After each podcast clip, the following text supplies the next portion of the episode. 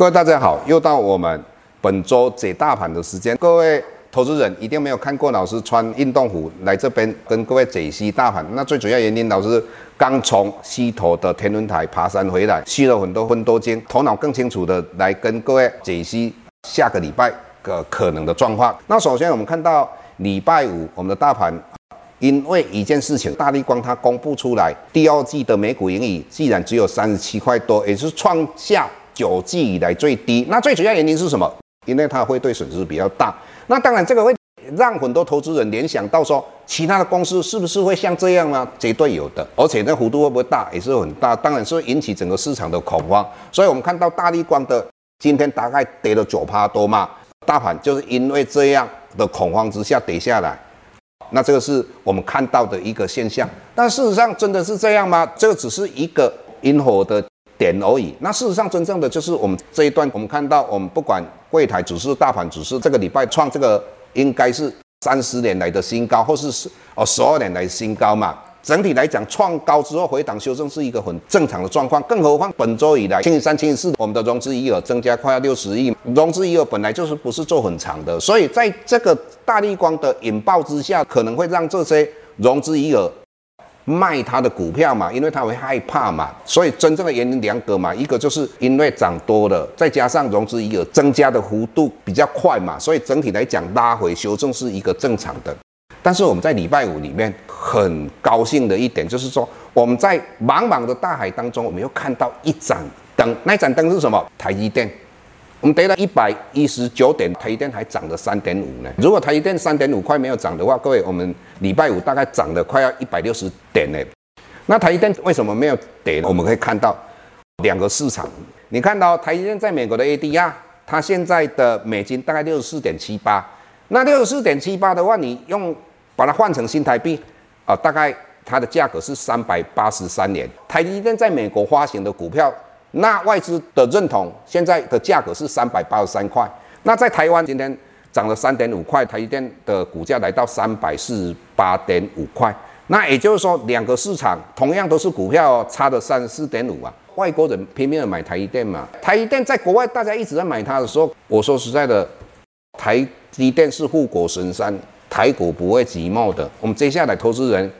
看到跌了一百一十九点的时候，当然会担心那到底是不是外资绕跑的？所以我刚才就跟各位讲到说，哦，虽然说礼拜五老师在录这个的时候没有看到今天的融资余额到底有没有减少，但事实上，老师认为它应该会减少。今天是散户卖的，各位你要看一下，外资今天没有卖啊，因为外资今天还买两亿多，但是在期货里面一到七十四的话，外资在期货里面它的净多单是减少的。但是礼拜五我们今天。外资的期货一天里面呢，增加四千七百多口啊，净多单呢、在星期五台股在跌一百一十九点，看到外资在现货跟期货是买进的，所以这个相对的就代表说，哦，投资人你你可以安心，下个礼拜的话，台股还是非常有机会的。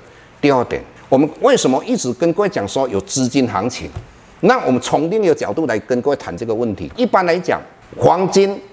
涨的时候，在什么时候会涨？是因为整个市场非常恐慌，比股票市场跌下来的时候，大家为了避险去买黄金嘛。所以各位，你看到黄金最近的话，快要到一样是快要到一千八百美金了。它来到一千八百美金，结果我们我们的股市在创新高。你看到美国的啊，不管哦纳斯达，尤其纳斯达，还有那个汇成半导体，它也创创历史新高啊。那各位，黄金涨，股票涨。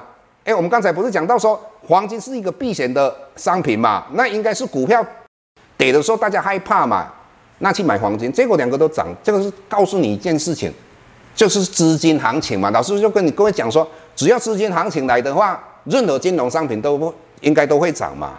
哦，将来房地产会不会涨？会涨啊。股票会不会涨？会大涨嘛。我们又谈到一个问题啊。很多人在讲说，之前讲到说我们的本益比的问题啊，我们上个礼拜讲过啊，也就是十五倍的话，大家认为说台湾的本益比如果十五倍有一点可怕，二十倍也很可怕。那我们看到国泰投信的董事长张喜他讲到说，哎，本益比可能会在四十倍，合理不合理？如果有关于这个本益比的话，你可以看一下哈，这个礼拜老师在东森云端最有钱录的那个本益比的一个比较方式哈，那这个是跟各位谈的。那接下来老师刚才讲到。哦，这个资金行情的一个观念嘛，那老师的看法是这个样子哈。那整体来讲，一万一千点只是一个呃上涨的一个开始哈。只要在我们的疫情没有找到所谓的新药来解决，或是没有没有所谓的疫苗之前，我认为这个都是初升段而已。那真正的主升段是哪时候？当你找到的疫苗，或是我们有新药出来的时候，全世界的股票才是一个主升段。那什么叫陌生段呢？会结束在美国开始调高联邦基金的利率，调了几次，那个我们未来再讲，那个太远了。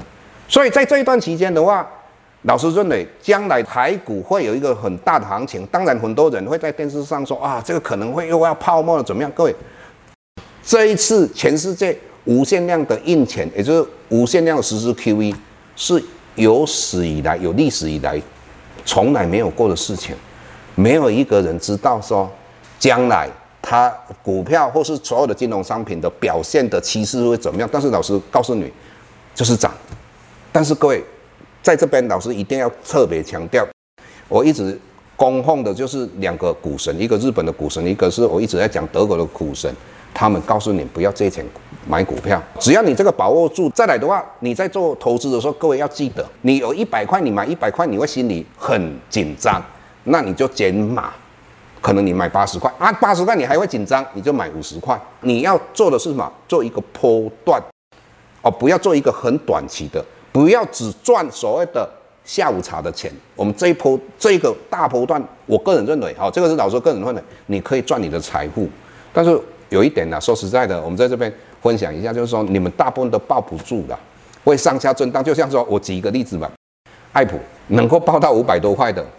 我想也没有几个人，但是我们在 p l e s b a y 那边很多的投资者，当然有些我们在 LV 那些投资者也有可能啦，他们也报不到五百块啊。为什么？因为他们跟着老师，他们有时候会问老师：“老师，你会不会细报？”老师细报啊。所以老师的意思是说，你们要赚比较大的财富的话，倒不如你们也可以来看一看老师在 p l e s b a y 写的文章，对于怎么样赚大波段的钱，也就是说，我们一档股票如果要赚。五十趴、一百趴有没有可能？那你倒是可以看看老师 PressPlay 里面的文章。那我们今天跟各位分享到这个地方，谢谢各位。下周台股个股当中，老师精选的十几档个股做重点分析。想要了解老师到底精选哪些个股，欢迎订阅 PressPlay 互惠内容。下周见。